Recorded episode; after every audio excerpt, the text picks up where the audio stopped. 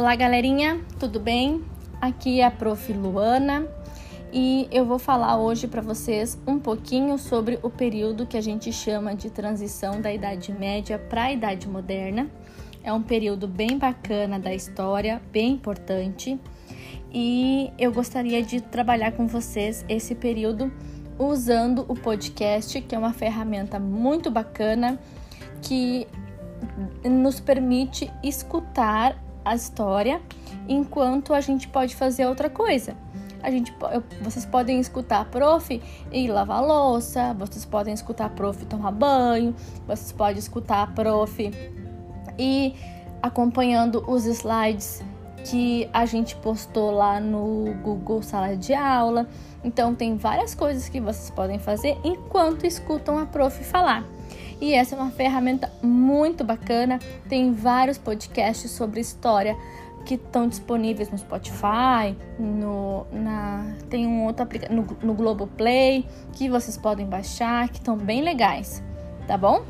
Vamos entrando agora no assunto.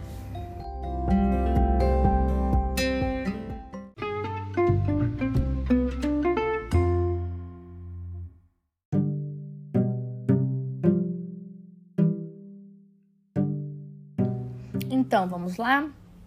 Primeiro, gostaria de explicar para vocês uma regra que eu, Luana, sigo.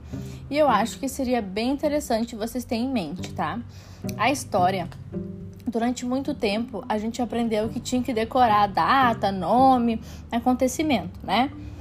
Hoje, a gente entende que a história não é mais assim. A, nós temos uh, alguns acontecimentos que marcam o período. E a gente usa esses acontecimentos para se localizar na cronologia, tá? Mas tem muitas coisas que não existe uma data específica que começou, porque a história é um fato linear, ela vai acontecendo conforme os dias, os meses, os anos. Então não é simplesmente assim, ó, ah, virou de segunda para terça, começou uma nova era, tudo muda. Não é assim. As coisas acontecem de forma transitória, devagarinho. E para a gente estudar, a gente tem que ter em mente isso. Mas por que, que mas por que, prof, que a gente tem que aprender algumas datas? Porque essas datas são os marcos que a gente usa para explicar esses períodos. Como é que eu ia explicar para vocês, por exemplo, o descobrimento do Brasil se eu não dissesse quando é que foi que uh, Pedro Álvares Cabral chegou aqui? Como é que eu vou explicar para vocês a Revolução Francesa sem dizer que a tomada da Bastilha foi tal data? Né? Então, tem alguns acontecimentos que têm datas que a gente usa para explicar e contar aquele período, beleza?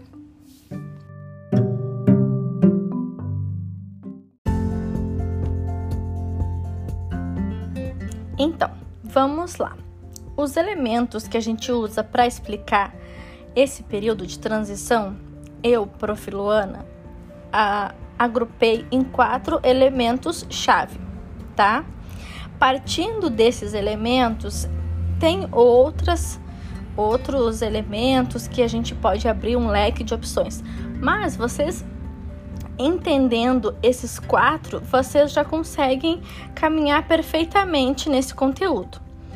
Eu usei os elementos da natureza que a gente consegue fazer uma associação bem bacana com isso. Vocês conhecem os elementos da natureza? O fogo, o ar, a terra e a água? Beleza. Esses elementos a gente vai usar cada um deles para poder fazer essa ligação com os elementos da transição. Quer ver? Ó, o elemento da água a gente vai usar para expansão marítima, né? Água, mar, expansão marítima, entendeu? O elemento do absolutismo que são os reis, a gente vai usar a terra. Por que a terra? Porque a terra é rígida, ela é dura, ela é compacta. Então, são os reis, eles são soberanos, né? A gente vai usar o fogo como renascimento cultural, porque quando a gente pensa em renascimento, está nascendo, está renascendo, na verdade, né? Está nascendo de novo. Aí a gente lembra da fênix, a fênix renasce, renascimento, fogo, é uma forma bem legal de associar. E a religião, a gente usa o ar. Por que, que a gente usa o ar? No catolicismo, a gente tem o Pai, o Filho e o Espírito Santo. Como é que o Espírito Santo ele é representado? Ele é representado como uma luz, um ar, um sopro de, de, de luz. Tem um filme, se não me engano, A Cabana, que é que fala sobre isso. O, o, o Espírito Santo ele é representado como o ar, né? Então a gente usa esse essas associações para ficar mais fácil para vocês entenderem e para mim explicar também, que fica uma forma mais bacana e a gente consegue aprender rapidinho, memorizando e lembrando dessas associações. Beleza?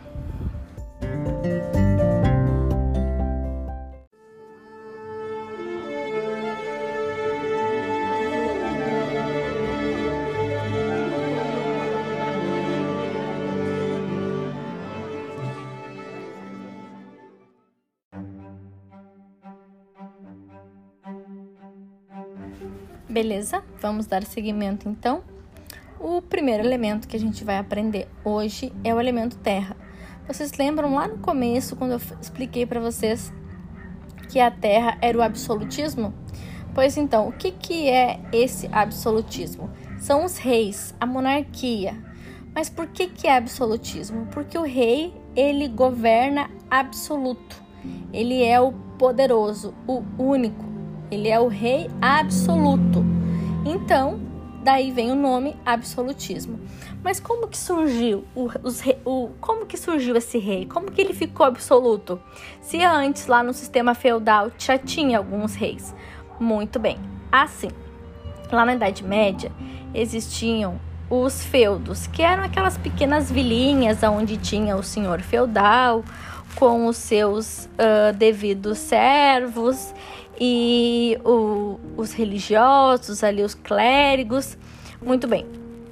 Com o crescimento desses feudos, aconteceu que a monarquia e os, os nobres, principalmente os nobres, se juntaram a partir desse crescimento e resolveram centralizar o poder, porque era muito confuso. Cada feudo tinha o seu pequeno rei, cada feudo tinha suas regras, né, as suas condutas e ficava meio bagunçado, porque naquele tempo, gente, não existia uma moeda única, não existia um idioma único, assim como hoje não existe, né, beleza? Mas uh, as moedas, cada localidade tinha a sua. Tinha sua moeda, tinha sua regra, tinha sua unidade de medida, para vocês terem uma ideia. Ah, aqui para nós um quilo é um quilo. Lá Vou fazer, vou dar um exemplo, tá? Novo Hamburgo e São Leopoldo. Novo Hamburgo é um feudo, São Leopoldo é outro feudo, tá? Aqui para Novo Hamburgo, aqui para São Leopoldo, o feudo, um quilo é um quilo. Lá em Novo Hamburgo, um quilo é 500 gramas, é metade. Tá, mas como assim? Ah, mas aqui eu faço a regra que eu quiser, é meu. Tu entende? Então era meio confuso. E a burguesia, né, interessada nos lucros e no comércio, começou a ver que era complicado isso, de, de, de organizar, de negociar, e através dos reis incentivando a criação dessa nobreza, fizeram centralizar esse poder, aonde o rei ele reinava absoluto e ele tinha o poder de todos aqueles mini feudos agora estavam sujeitos a ele. Beleza? Então, esse, esse poder que o rei tinha foi graças à burguesia, que virou daí muito a, a, burguesia é muito esperta. Gente, olha, os burgueses são safados. Vocês têm que ter sempre, olha, burguesia é safada. Eles são muito ligeiros, porque assim, ó, eles pensam, poxa, mas eu vou ter que tirar uma vantagem disso. Como é que eles fazem? Eles viram a nobreza aquela gente que fica só babando babando, puxando o saco do rei, sabe? Não fazem nada na vida. Só ficam lá dormindo, comendo e nas festas, tomando vinho, comendo, enchendo a pança. Essa é a nobreza. E a nobreza não trabalha. Quem tem que sustentar eles são os servos, tá?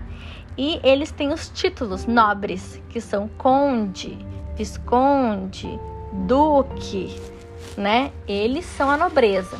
E eles ficam ali dando aquele apoio moral pro rei.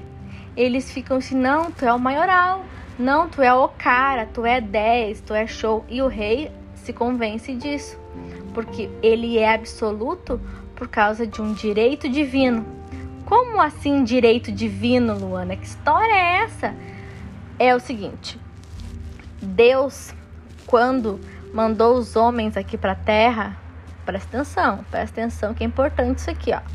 Quando Deus mandou os homens para a terra, Deus botou a mão na cabeça do rei e disse: Tu é o meu representante para governar. Tu é o meu eleito. E o que tu disser será feito. Acreditam nisso? Não, né? Óbvio que não. Ridículo, né? Pelo amor de Deus. Mas os reis acreditavam nisso. E eles falavam isso e as pessoas acreditavam nisso. Então o rei, ele é digno para reinar através de Deus. Isso porque tem a igreja, a igreja católica também tá ali, ó, babando o ovo do rei, não fazendo nada, comendo, dormindo de graça. Então, tudo isso gira em torno do rei. Vocês viram quantas pessoas giram em torno do rei? Tem a nobreza, tem o, a igreja, que está muito interessada, porque assim, ó, a igreja naquele período, principalmente a católica, porque era a que tinha, né, que a gente até tinham outras outras religiões, mas elas não podiam ser praticadas uh, abertamente. A gente está estudando mais ali o período da Europa. Existe uh, tem a igreja uh, religião islâmica, mas essa aqui não, não tem a influência aqui, é mais a católica, a igreja católica, ela ficava dando essa justificativa, ela procurava justificativas para dar o poder ao rei, porque ela também ficava ganhando com isso. Ela ganhava. A igreja era muito rica, gente. A igreja era muito rica. Isso é um dos pontos de um outro elemento que eu vou falar para vocês depois, porque a igreja ela tinha uma influência muito grande, tá? Então, o rei ele se cercava dessas duas esferas, que era a nobreza e a igreja, e ele achava que ele estava abafando. E com o rei e toda essa centralização do poder, ficava muito mais fácil de governar. E a, a parte do de governar essa, esse direito religioso, esse, esse direito divino de governar, ele só era permitido para quem era descendente do rei. Ou seja, o rei, quando ele, quando ele tinha um filho, só, somente o filho dele poderia ser um novo rei. Se aquele rei morresse, tivesse um, um treco lá e morria, só o filho dele que ia assumir o trono. E não era qualquer filho, né? Alguns reinados uh, permitiam que mulheres assumissem o trono. Portugal era um, né? A mulher podia podia reinar por nascimento. A Inglaterra não. Isso só mudou depois da Elizabeth. Mas a Inglaterra, só o homem, o primeiro filho homem, podia herdar o trono. O rei lá casou com a mulher, teve cinco filhas. O sexto que nasceu é homem, assim como mulher não vão herdar. Quem vai herdar vai ser o sexto que nasceu. E se o Piá lá tem cinco anos, vai ser ele que vai governar. Lógico, ele não vai governar com cinco anos, vai ter os conselheiros, mas é ele que é o rei. Entendeu? Então, para vocês terem uma ideia de como o rei é uma pessoa influente, uma pessoa centralizadora, ela ela centraliza tudo isso, tudo gira em torno dela, tudo fica ali, todo mundo fica ali uh, como é que eu vou dizer para vocês, uh, em roda ali, orbitando no rei. Tem um rei muito famoso, não sei se vocês já ouviram falar, mas mais para frente a gente vai falar sobre ele, que é o Luís XIV, o Rei Sol. Olha o nome do rei, o apelido, na verdade, né? o nome dele é Luís XIV. O apelido dele era Rei Sol. Muito sugestivo, né? Por quê? Porque ele é o centro. Ele é o centro do universo. E as outras coisas, que é a nobreza, a religião, os servos, ficam orbitando em roda dele. Ele é o todo-poderoso, né? Então aqui você já tem uma ideia de como o, o absolutismo é importante. E esse rei, como ele consegue centralizar todo o poder, ele tem na mão dele o poder militar, o poder econômico, porque o rei não trabalha, né? Mas ele cobra impostos e impostos caros. Então o rei, ele tem um poder militar, um poder econômico muito forte, até por causa do nome dele, do prestígio, ele, ele faz uso disso. Eu sou o teu rei, eu te ordeno, me dá aquela tua vaca lá porque eu tô mandando. E o pessoal tem que dar, entendeu? E o poder social, que é isso das pessoas ficarem em roda dele ali, babando ovo, puxando saco, porque ele quem tá ali com o rei tá na crista da onda. Quem tá ali com o rei é a pessoa influente, é a pessoa mais top, o amigo do rei ou a que tá na corte. Porque aquele tempo existiam as cortes, né? Que o rei Luís XIV, que é esse que eu falei para vocês agora há pouco, ele é o rei mais uh, orgulhoso, por assim dizer. O cara é, é snob em pessoa, assim. Ele é todo cheio de luxinho. Ele é luxo, assim. O Palácio de Versalhes, já ouviram falar? É do cara, ele que mandou construir. É todo de vidro, espelho e ouro. Maravilhoso. Ele criou regras de etiqueta. Porque o pessoal da, da Idade Média, né, era uns, uns burucutu Aí iam lá no palácio dele e sujavam tudo. Ele ficava horrorizado. Porque vocês imaginam, ó, galera, na Idade Média não tinha talher, né? Como é que a gente vai comer se não tem talher? Come com a mão, filho. Pé com a mão, come. Aí tu vai lá, dá uma ranheira lá e limpa como? Não tem papel higiênico? Como é que tu vai limpar lá? Limpa com a mão. Aí tu limpou o nariz com a mão, foi comer com a mão. Olha que coisa mais linda. Olha né? Pois então, aí o rei mandou botar regras de etiqueta. Você só pode comer com a mão direita e só pode limpar o nariz com a mão esquerda. Mas que melhoria, viu? Mas e para isso que existe um rei. Vocês estão vendo? E isso, com o tempo, vai ser aprimorado. Há muitas coisas que o rei Luís XIV faz ele melhora bastante formas de etiqueta, porque ele, ele é um rei que tem a vaidade como principal característica, assim, ele é uma pessoa muito vaidosa. O, o reinado da França que ele, que ele tem é um dos estados, nação, que eu vou explicar para vocês agora o que, que é isso, que eu já estava esquecendo, mais luxuosos que tinham, porque ele era um rei extremamente vaidoso. O que, que esse rei faz, tá? Esse rei centraliza todo esse poder que eu expliquei para vocês. E isso vira um Estado-nação. Todo mundo que está ali embaixo das ordens daquele rei são pertencentes àquela nação. São franceses, são ingleses, são portugueses, espanhóis. E as, uma coisa que vocês têm que lembrar que o que a gente vê hoje no, mapa, as demarcações ali dos países não era igual antigamente, tá? Teve muita mudança, principalmente depois da Primeira Guerra Mundial. Então, as fronteiras que a gente conhece hoje não eram assim. Então, vocês imaginam, a França é enorme, a Inglaterra, pô, gigante, a Espanha também era muito grande, Portugal pertencia à Espanha, galera e depois Portugal se separou. Então, o, o, ali a, a, a parte de terra era muito grande. E eles criaram esses estados, nações, para todo mundo que está ali embaixo da asa do rei saber que pertence àquele estado, àquele rei. Beleza?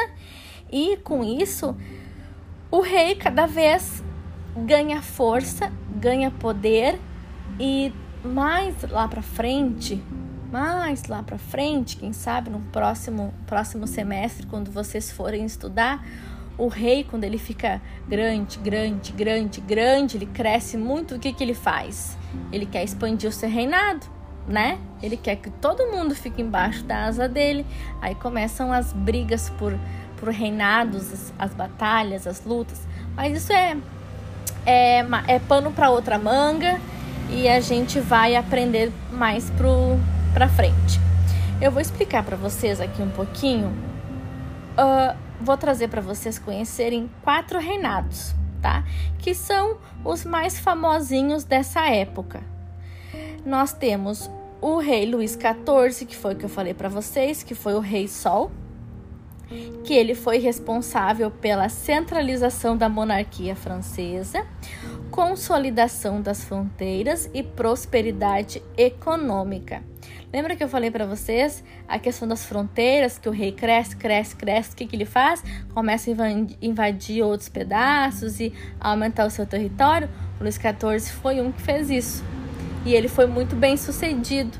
Então ele tinha grande uh, terras férteis, ele tinha poder econômico muito grande. Ele era um rei muito vaidoso. Ele era todo trabalhado no ouro. E ele gostava desse luxo, de ostentar esse luxo. Todo mundo queria morar na França. A França era o uh, a bolachinha do pacote, assim. A França era top. Todo mundo queria estar na França, tá? Depois da França, tinha um segundo estado-nação que era assim famosinho também, que esse ele era famoso pela quantidade de terra. O território da Espanha era muito grande. Por quê? A Espanha foi muito saca.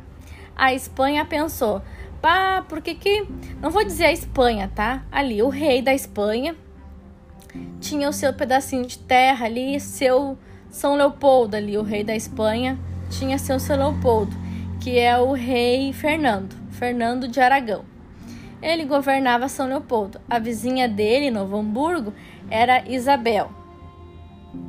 Ele olhava para a vizinha, dava umas bisoiadas, uma piscadela. E o irmão da Isabel que ia ser o rei.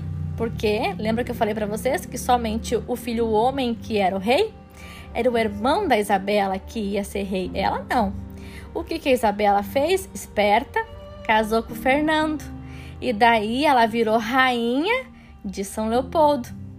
E o que que a depois que ela virou rainha de São Leopoldo, o que que a Isabel fez? Lutou com o irmão dela e conquistou Novo Hamburgo. Então ela juntou São Leopoldo e Novo Hamburgo. Vocês viram que sacana? Essa é a ideia. Então a Espanha virou um, um reino grande porque teve a união de dois reis que já tinham seu pedaço de terra grande, casaram, juntaram o seu exército e conquistaram um outro. Muito interessante. Tem, assim, ó, tem reinados que vão ficar enormes. Mais para frente, depois, depois, depois, a Alemanha vai ser um reinado assim, ó, um, muito gigante. Ela vai, ela vai avançar, vai conquistar muitos territórios. Vai conquistar a Prússia, vai conquistar a Áustria, vai conquistar Viena nossa, grande, enorme. Mas isso depois a gente vai explicar para vocês. Uh, depois, tirando a Espanha, tem a Inglaterra, que é também um estado-nação muito forte, muito grande, que tem o seu rei absoluto, o Henrique VIII. O Henrique VIII é um rei bem problemático, para a Inglaterra, porque ele é um rei bem absolutista. A palavra dele é ordem e ele usa isso com todas as suas forças. Ele não tem meias palavras, é ele que manda e ponto final. Tanto que é ele que manda que ele queria um filho homem e ele não tinha ganhado filho homens até agora, só tinha nascido mulher e os homens que nasciam acabavam morrendo. As crianças morriam muito naquela época. Então, o que, que o rei faz? Como ele era o rei absoluto, ele pode tudo, ele decide ter outra mulher.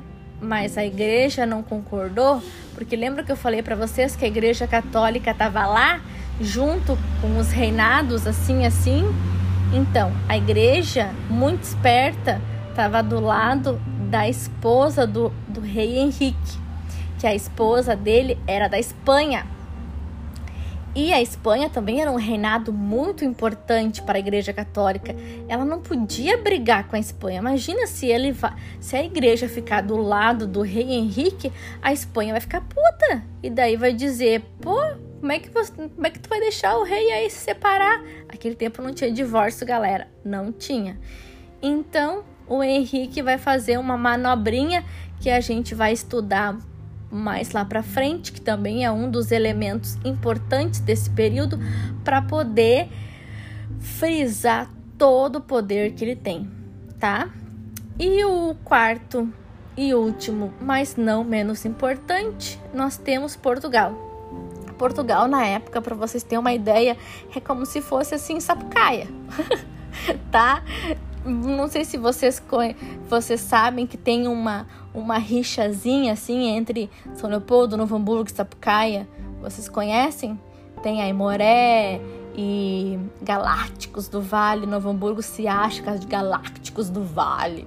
Mas então, tem aqui também. E Sapucaia como se fosse o primo pobre, né? Aquele que a gente não dá nada. Tipo, uh, não, Sapucaia aí, ó, galera, te cuide que o guri de Sapucaia tá aí. Então, Portugal era mais ou menos assim na época. Era o menor território, porque ele tinha brigado com a Espanha e se separou.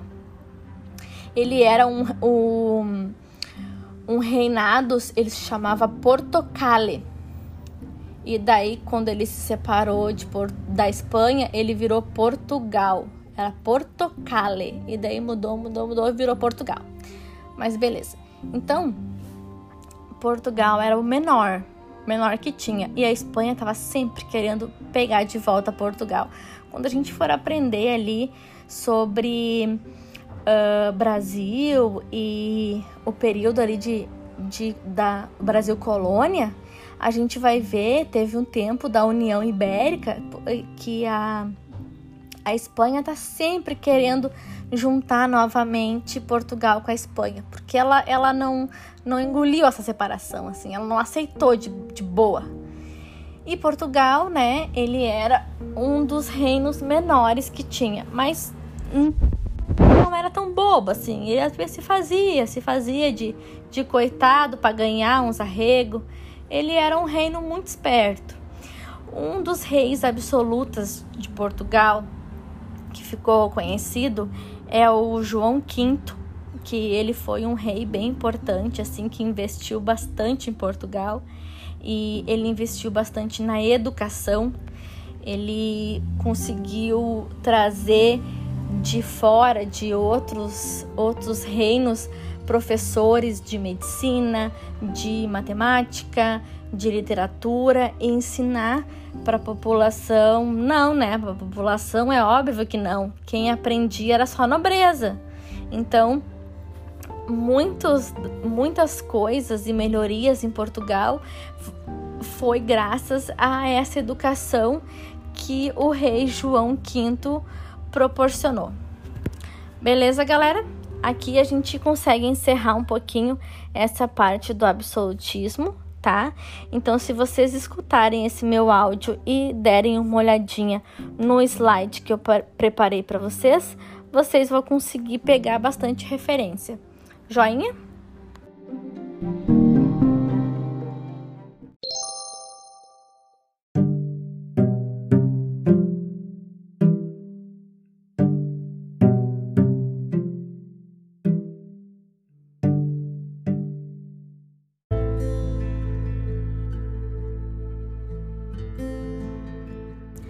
Beleza? Vamos dar então segmento.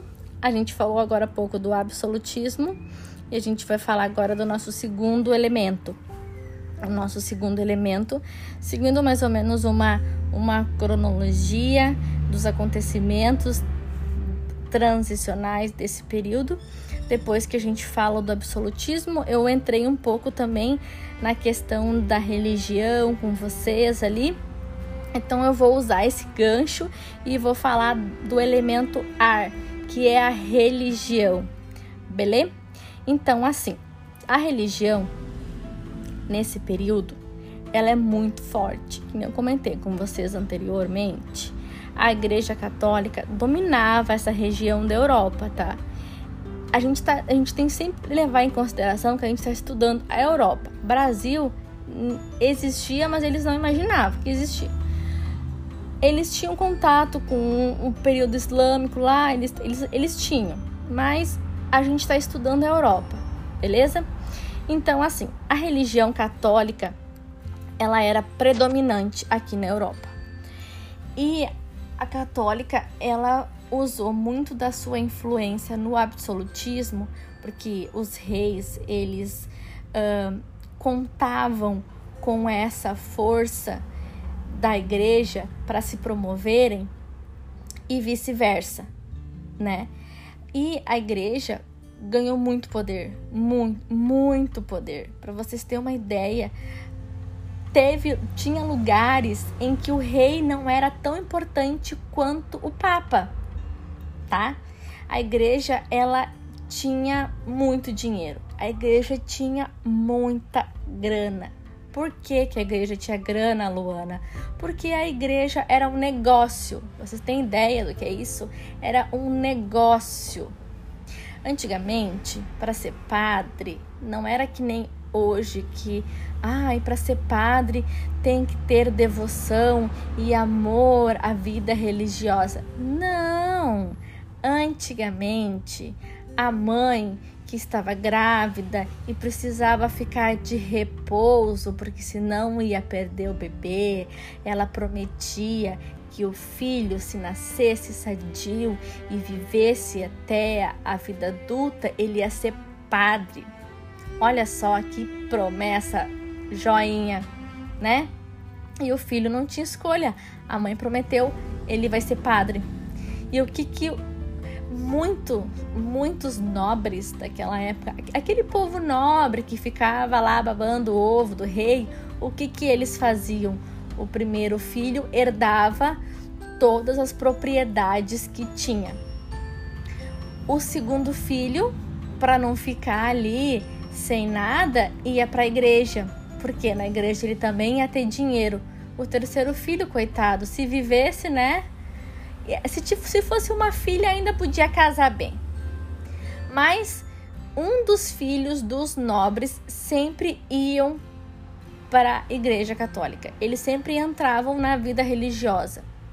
E, lógico, com isso, muitos padres e bispos e papas não tinham vocação religiosa, não tinham esse amor à causa.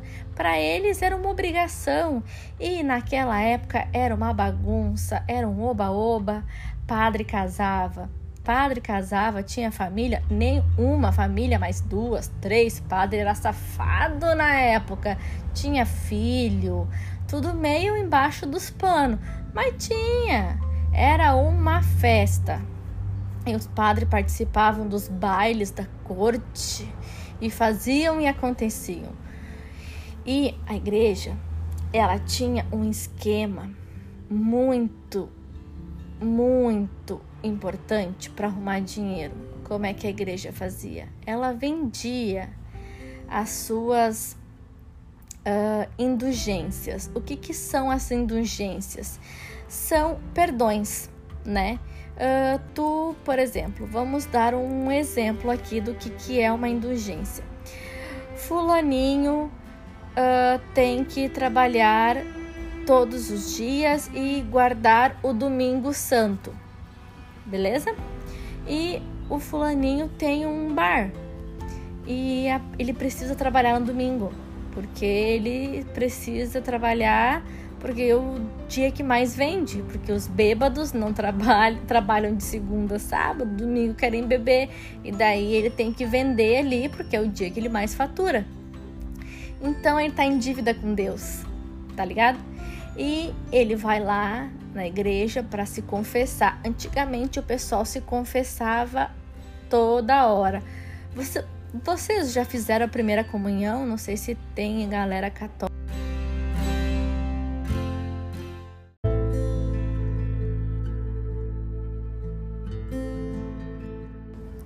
A galera antes se confessava muito. Vocês, vocês sabem o que é se confessar? Vocês já foram na igreja, quem é da igreja católica, já fizer, fizeram a primeira comunhão? Uh, tu vai lá na igreja, lá fala com o padre, diz: Padre, eu pequei. Aí o padre diz: Me conte, filho. Aí tu conta, né? Aí ele te diz: Ai, reza dois Pai Nosso e uma Ave Maria e os seus pecados serão absolvidos. Hoje é assim. Antigamente não era assim. Antigamente como é que funcionava? O pessoal estava devendo para a igreja, pecava. Era pecados assim bobos, por exemplo trabalhar no domingo santo, porque domingo tu tem que guardar para Deus, né? quem trabalhava domingo estava sempre devendo. Tava sempre devendo para Deus. Trabalhava domingo. Aí segunda-feira tinha que fazer o quê? Ir lá se confessar. Aí quando chegava lá na igreja, dizia: "Padre, eu pequei". Aí o padre me conta, meu filho, como que tu pecaste? E eu trabalhei domingo. Ai, tu não guardou o domingo a Deus, é um pecado muito grave. Ai, padre, o que que eu faço então? Aí o padre, muito esperto, dizia: Olha, aqui entre nós, eu tenho um papel aqui que me dá direito a te liberar de 30 pecados. Aí o cara fala: Bah, padre, mas eu tenho só um. Eu trabalhei só domingo agora, os outros eu já paguei. Não, não, mas assim, ó, tem um papel aqui que se tu pagar para mim 50 conto, eu te libero por 30 domingos. Aí o cara que trabalhava lá, naquele barzinho, todo domingo, pensava: Meu Deus, olha que maravilha! Eu não vou ter que vir domingo que vem, nem no outro, nem no outro, porque eu já paguei aqui, ó, eu tenho 30 pecados absolvidos, eu tenho crédito. olha só a ideia deles. Eu tenho um crédito de absolvições. E assim o pessoal fazia. As mulheres também faziam assim, elas diziam: Padre, eu pequei. E daí o padre conta, minha filha, o que que aconteceu? Eu beijei outro homem que não era o meu marido. Eu não acredito, minha filha, e ficou só no beijo. Não, padre, ele pegou na minha mão. Não podia, né, gente? Não podia. Mulher casada não podia pegar na mão. Dá licença que não pode fazer isso. E o padre falava: ai, ai, ai, que coisa feia. Então vamos fazer assim: ó. Você vai rezar 60 Ave Maria e 10 Pai Nosso. E se tu continuar com esses pensamentos pecaminosos, tu vem aqui que eu vou te dar uma outra ferramenta para te se livrar desse pecado. Aí a mulher já saía da igreja pensando: o que, que é essa ferramenta que o padre está falando? O que, que ele quis dizer com isso? Lógico que ela ia pecar de novo, né? Porque o padre disse para ela lá que podia, que se ela não aguentasse, ele tinha uma outra forma dela se redimir. Então ela chegava lá na outra semana e dizia: Padre, eu pequei, padre. O padre, de novo, minha filha, mas como que tu pecou? Ai, eu beijei lá o fulano. O padre, ai, eu não acredito, sua safadinha. Vamos ter que resolver isso. Aí o padre chegava: Olha aqui, ó.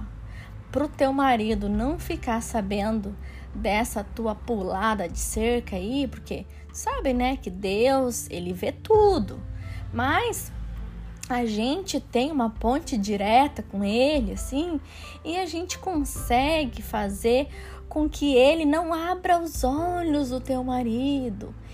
E se tu me pagar tanto, ah, vou dar aqui 200 pila. Se tu me pagar 200 pila, eu te dou aqui, ó, um documento que limpa a tua ficha. Tu fica com uma ficha limpa.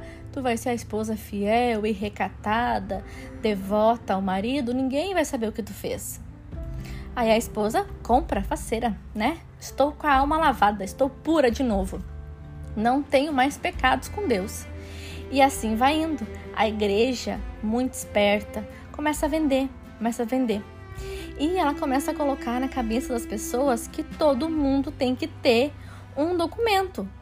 Que se a pessoa não tiver esse documento, é como se fosse uma autorização para entrar no céu. Tu tem que ter o teu lugar no céu, porque se tu morrer, tu não vai pro céu, porque tu não tem o papel que diz ali que tu comprou a cadeirinha. Como é que tu vai? Para onde que tu vai se tu não vai pro céu? Vocês sabem? Óbvio que vai pro inferno. Quem que quer ir pro inferno? Poxa, né? Tá lá queimando com o capeta dele da chicotada, ninguém quer. Todo mundo quer ir pro céu. Então, o que que a igreja faz? Para você ir pro céu, tu tem que comprar o seu lugar. Tu tem que comprar a sua vaga. Aí o pessoal fica enlouquecido. Mas como que vocês têm isso? Ah, a gente tem, a gente tem a ponte direta com Deus. E eles começam a vender e uma galera compra. Uma galera. A galera que não tem dinheiro, que é a pessoa pobre, assim, ó, eles vendem o que eles não têm. Tem gente que uh, desenvolve dívidas acaba se metendo em dívidas para poder comprar um lugar no céu. Não pensem vocês que um lugar no céu é 50 reais, tá? Pô, galera, é um lugar no céu. É um lugar no céu. Deve ser aqui, ó, mil, cem mil, para vocês terem uma ideia do valor. É um lugar no céu, né, galera? Dá licença, tem que ser caro. Então, tem pessoas que são mais humildes, que são pobres. O que, que eles pensam? eu já tenho uma vida fupi aqui na Terra, né? Uma vida jaguar aqui na Terra. Se eu morrer, o que que eu vou fazer? O que que vai sobrar para mim? Eu vou passar a eternidade lá, naquele calor lá, com o capeta dele me bater?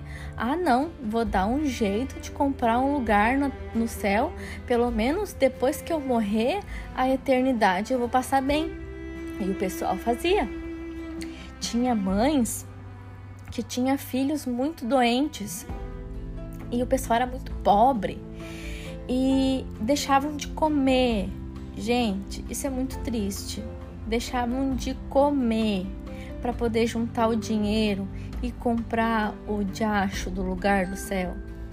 Muito triste. Então, a igreja ela acabou ganhando muitos uh, como é que eu vou explicar para vocês? Acabou ganhando muitos inimigos por causa disso. Porque o pessoal tava vendo que aquilo ali era um jogo sujo, entendeu? Que era errado. Deus nunca pregou isso. E, e chegou a um ponto em que tudo na igreja era assim. Tudo, tudo girava em torno de dinheiro. Para vocês terem uma ideia. Jesus Cristo, tá? A gente sabe que Jesus Cristo fez ali a, a, a sua última ceia antes de ser crucificado, para aqueles que são da Igreja Católica e para aqueles que não são, aprender um pouquinho também. Jesus Cristo, que, que é Filho de Deus, a última ceia que ele fez tem um quadro muito famoso do Leonardo da Vinci, que eu vou falar mais posteriormente. Vocês viram que tá tudo bem interligado? Pois bem, a última ceia que ele fez, ele usou um cálice, um cálice de ouro, né? jura que vai ser de ouro, porque Jesus Cristo era uma pessoa muito humilde, mas, né, eles diziam que era um cálice de ouro. Por isso que na missa o padre ergue aquele cálice e diga o cálice de o, o, como é que é o cálice de Cristo, uma coisa assim. Na ceia ele usou aquele cálice para tomar o vinho. E quando Jesus Cristo foi morto, uh, crucificado, essas coisas que ele usou elas ficaram famosas como relíquias de Cristo. Aí tem o esse cálice, tem a roupa que o Jesus Cristo usou, tem a coroa de espinhos que foi colocada na cabeça dele, tem a cruz, a cruz também é uma relíquia. Uh, tem várias, várias coisas que são consideradas relíquias de Jesus Cristo. E o que, que a igreja fazia? A igreja vendia. A igreja vendia, tá? Ao total, eu sei que eu não lembro onde foi que eu li, mas só para vocês terem uma ideia, o tal do cálice que Jesus Cristo usou na última ceia, ele usou um, tá? A Igreja Católica já tinha vendido mais de 30, como sendo o único. Agora tu imagina, Imagina, né? Lógico, quem pagava isso era gente muito dinheiro, ou os reis ou a nobreza que tinha dinheiro para comprar essas relíquias. Mas tinha, eles vendiam aqui, daí iam lá vender pro outro, lá vender pro outro. Ó, só você tem, é o cálice da última ceia, é raríssimo, uma fortuna ao rei. Eu quero, eu quero. A Espanha era um reino muito católico muito, muito, muito católico. A Espanha tinha muitas relíquias.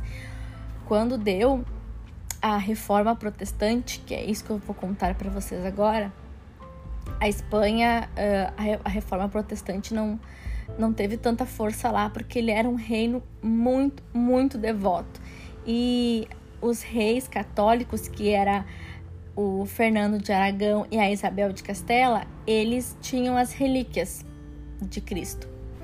E a igreja fazia esse tipo de negócio, vendia relíquia, a igreja vendia também, falsificava, gente, ela falsificava ah, milagres, tá? Vou dar um exemplo para vocês. Vocês já ouviram falar ou já leram em algum lugar que tinha uma santa que chorava lágrimas de sangue? Nunca ouviram falar? Era uma a, a santa que eu digo, né? Ela era um, uma imagem de uma santa em gesso e escorria dos olhos dela lágrimas de sangue.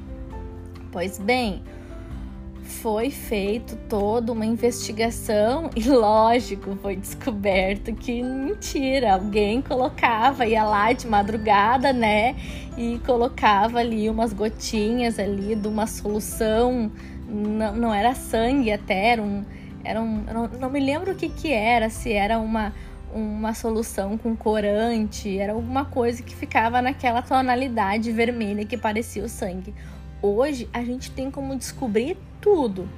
Tanto que a, a polícia descobre muitos crimes, né? Mas naquele tempo não tinha. Se a igreja falou que a santa chora sangue, é porque a santa chora sangue. E uma galera vinha lá da puta que pariu para ver a santa chorar sangue. E não é só a viagem longa que o pessoal fazia, eles tinham que pagar para entrar para ver a santa que chorava.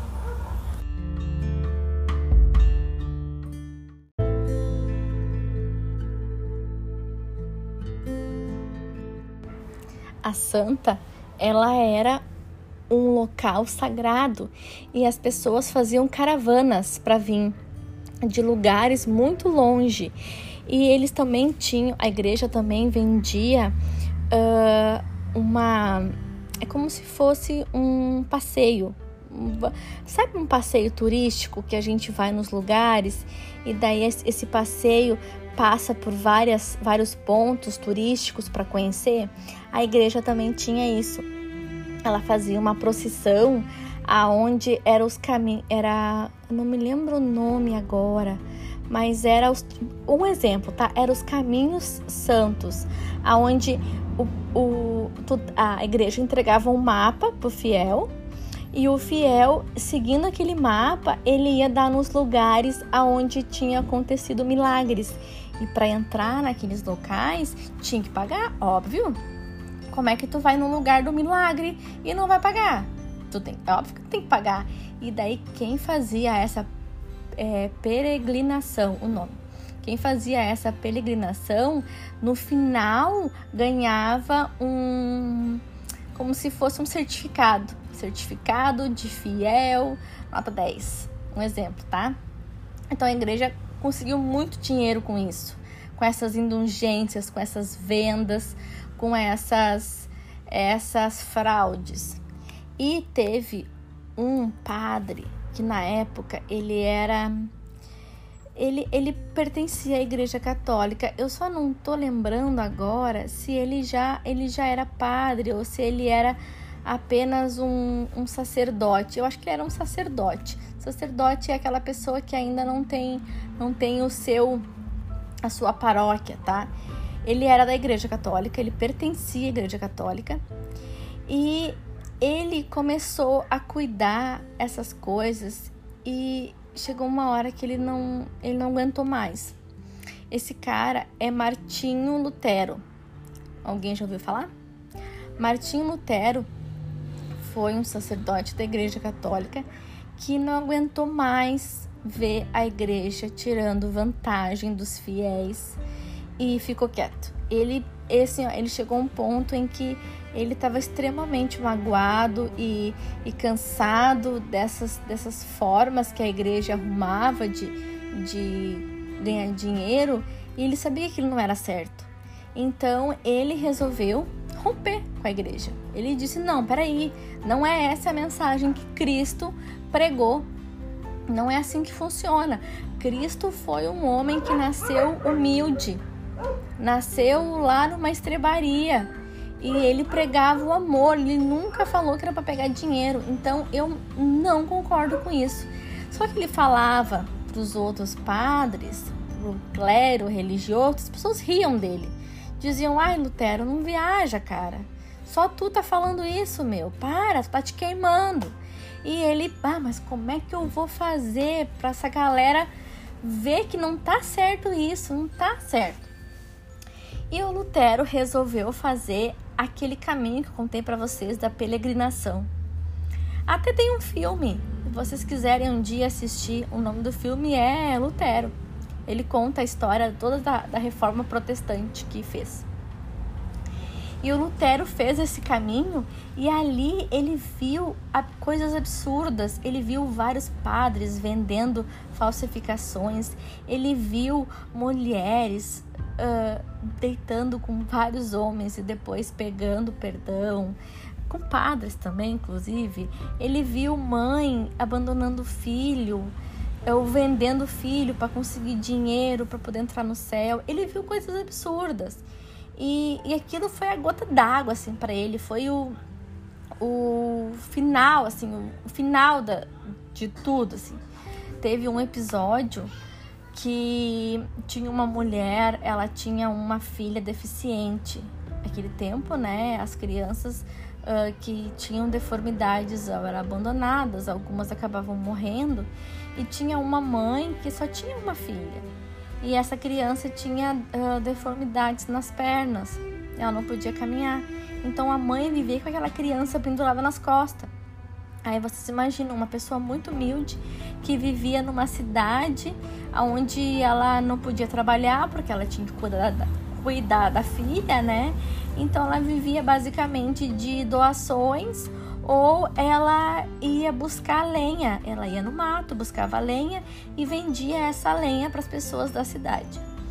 E eles estavam com muita fome e ela pediu para Lutero: Ai, padre, o senhor tem alguma moeda ou pão para me dar? E o Lutero pegou e deu uma moeda, que era uma moeda, era um, um valor alto para.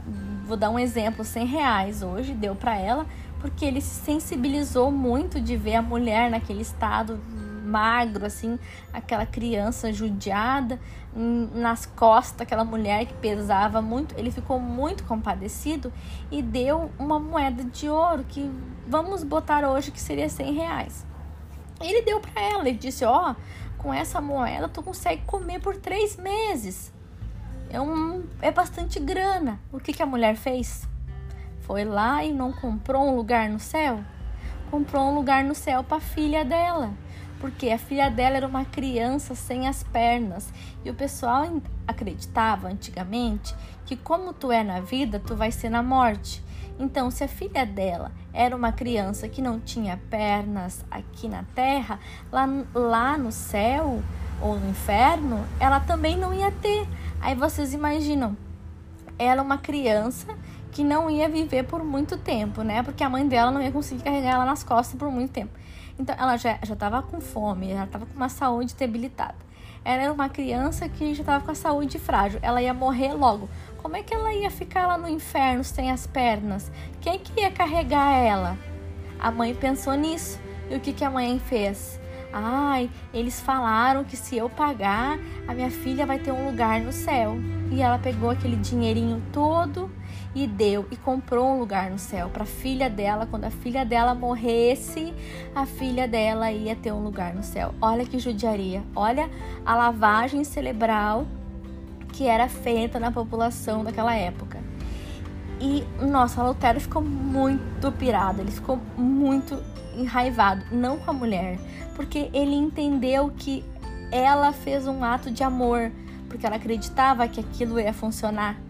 A, a culpada não era ela, a culpada era as pessoas que tinham colocado essa ideia na cabeça dela. A, antigamente o pessoal não, não tinha escola, não sabiam ler e escrever. O que tu falava para eles, eles acreditavam. Então, Lutero ficou muito indignado com isso e ele pegou e escreveu 95 teses que condenavam as práticas abusivas da Igreja Católica. Ele fez assim uma lista. Essas 95 ele pregou na porta de um castelo, castelo famoso que tinha. E ele isso isso lá na, na Alemanha, tá, galera? Ele pregou lá na, na porta do castelo. Lógico, nem todo mundo podia ler. Quem tinha mais conhecimento eram os religiosos, porque quem, quem participava da igreja tinha, uh, tinha acesso à educação e eles leram aquilo ali e ficaram horrorizados. Mas como, como assim, Lutero? Que da onde tu tirou isso? Daí ele contou que fez o caminho, que viu coisas absurdas e que a gota d'água foi aquela mãe com aquela criança. Dias depois ele ficou sabendo que a criança morreu e que a mãe morreu também de fome, né? Então ele ele aquilo ali foi o marco que a gente conta como o início da reforma protestante. O que, por que reforma protestante? Por que protestante? Porque ele está protestando contra esses abusos da igreja, tá? E ele, ele, no início, no início, Lutero, ele não quer uma nova igreja. Ele não quer. Ele só quer que a igreja católica pare com essas coisas erradas. Ele só quer que a igreja uh, volte a ser a igreja que ajuda as pessoas, que, tem, que espalhe o amor. É isso que ele quer. Mas ele viu que não, não tinha como. A igreja não, não aceitava. E a única forma dele fazer isso foi rompendo. Porque o, lembra que eu falei para vocês que o Lutero ele era membro da igreja? A, o Papa uh, descomunga. É assim que fala? Descomunga. O que, que é isso? Ele não é mais filho de Deus, porque quando a gente nasce, quem é da católica e nasce, é feito batizado. O batizado é para dizer que tu é filho de Deus, tá?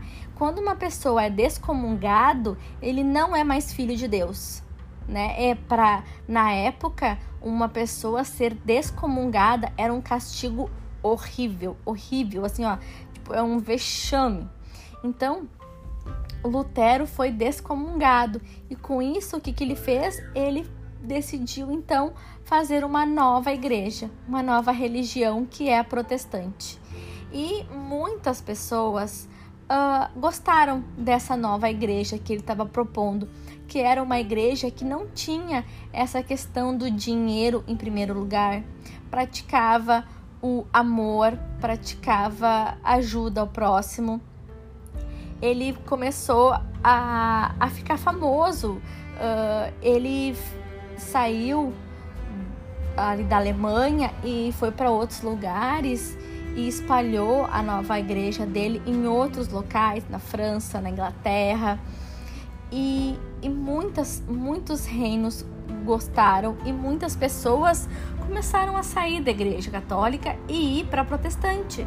E a igreja católica, né, perdeu muitos fiéis, ficou louca da vida. Não, nossa, não imaginava que o cara ia conseguir tanta, tanto, tantos apoiadores, né?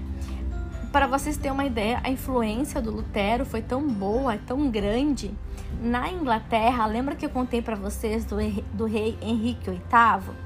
Então, ele descobriu a igreja protestante e ele já estava puto lá com a igreja católica que não deixava ele separar da rainha Catarina, que ele era casado com a Catarina, e a Catarina não dava para ele filhos homens e ele não queria mais, ele queria casar com outra, com outra. Já tava meio de, de mancebo lá com, com a Ana Bolena. Vocês já viram falar nesse filme? Tem um filme bem legal. Ele se chama A Outra. Ele conta a história do rei Henrique VIII. Lógico, a gente tem que desconsiderar a licença poética, né? Que os filmes eles aumentam um pouquinho assim para dar um um tchan a mais, mas é basicamente essa história assim. O filme até que ele é bem fielzinho a algumas coisas assim. Aí a a Ana Bolena, muito esperta, né? Também que ela era uma nobre, mas ela queria ser rainha. Como é que ela ia ser rainha se ela não tem sangue? Somente através do casamento. Aí ela faz a cabeça do rei, né? Que quer casar com ele. Mas ele não pode casar com ela, porque ele já é casado com a Catarina. Como? Aí ele ouve falar de uma nova igreja, uma nova religião.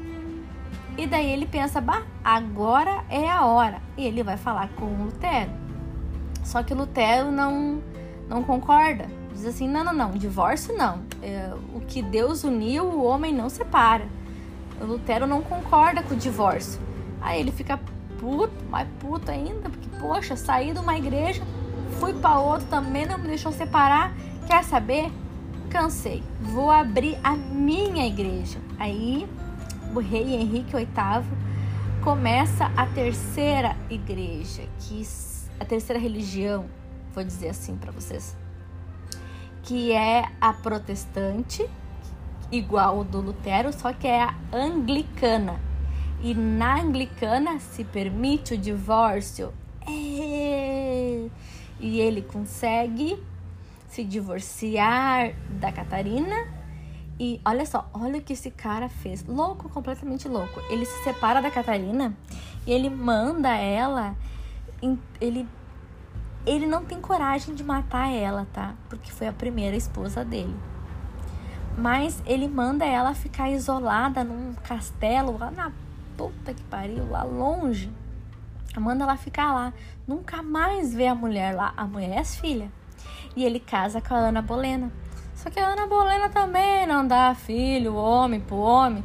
Aí ele quer saber, tô com raiva dessas mulheres, vou matar todo mundo. Se não me dá um filho homem, eu vou matar. E ele manda decapitar a Ana Bolena e mais uma outra, acho que umas duas esposas que ele tem depois da Ana Bolena, porque ele queria, porque queria um filho homem. Aí ele casa, a mulher engravida, vem uma mulher, decapita. Ah, casa, vem um engravida, nasce uma mulher, decapita. É, o rei Henrique VIII, assim, é uma pessoa bem boa de se conviver, né?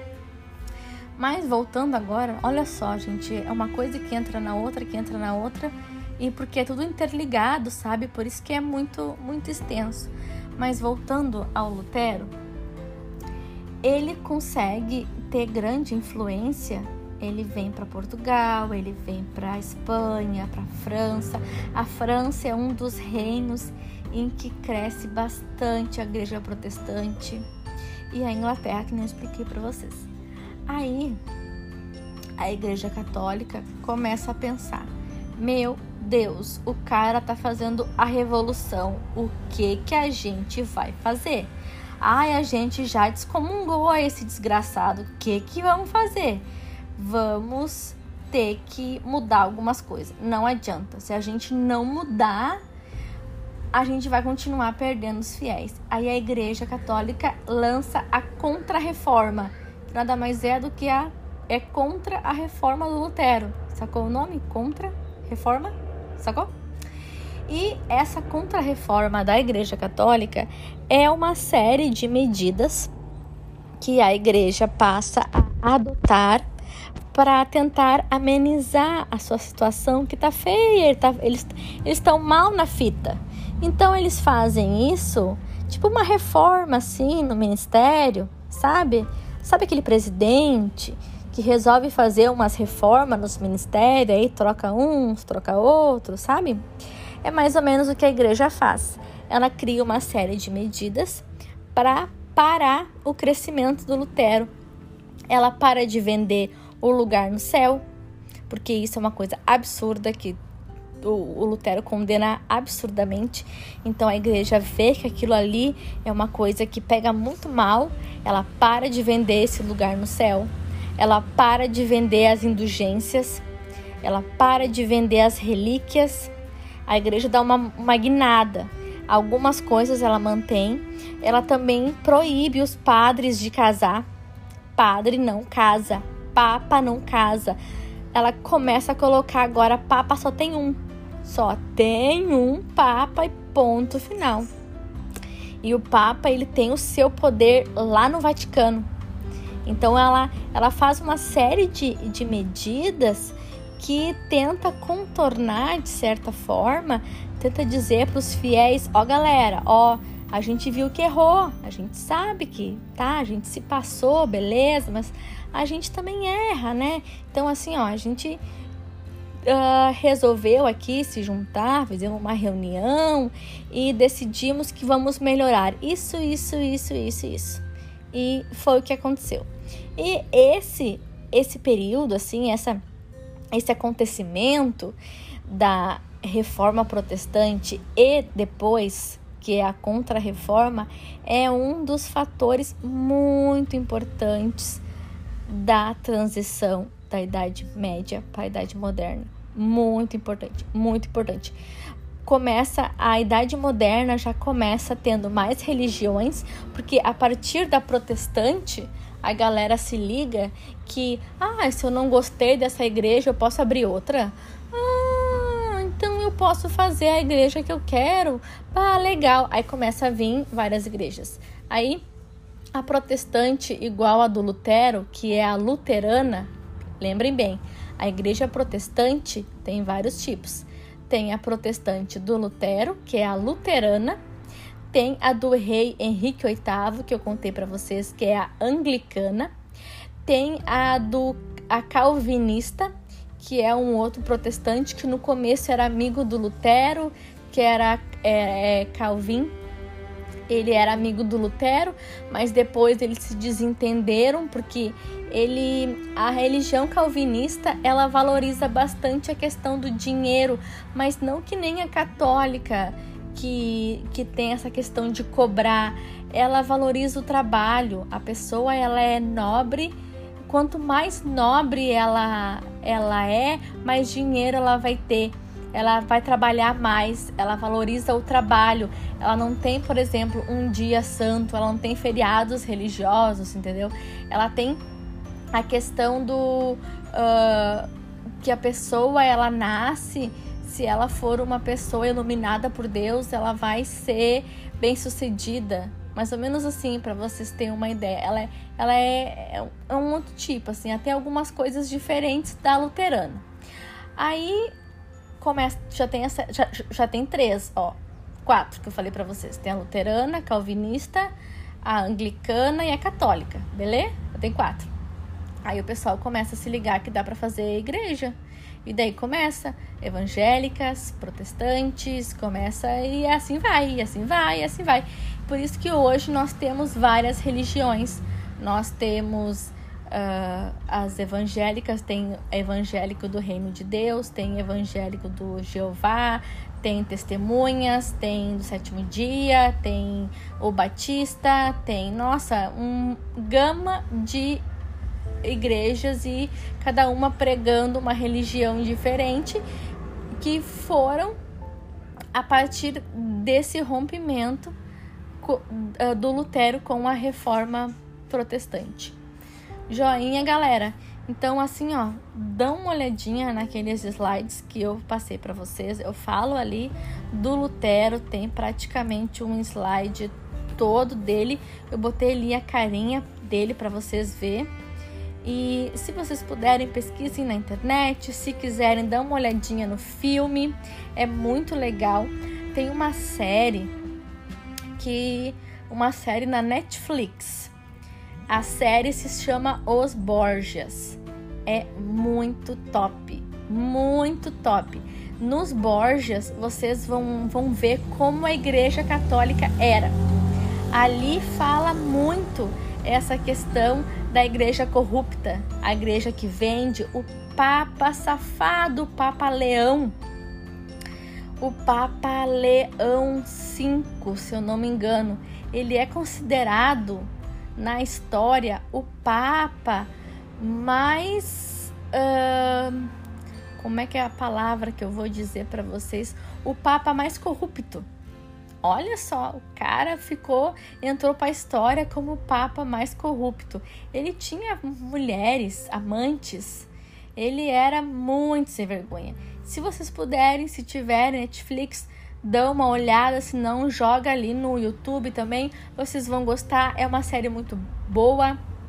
Tem lutas, guerras. Nessa série vai falar do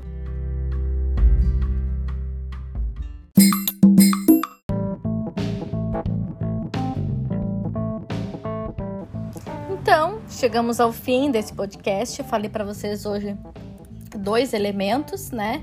Que foi o elemento terra e o elemento ar, que é o absolutismo e a religião e a reforma reforma protestante e a contra-reforma. E depois eu passo para vocês mais os outros dois elementos que faltam. Joinha, gente. Um beijo.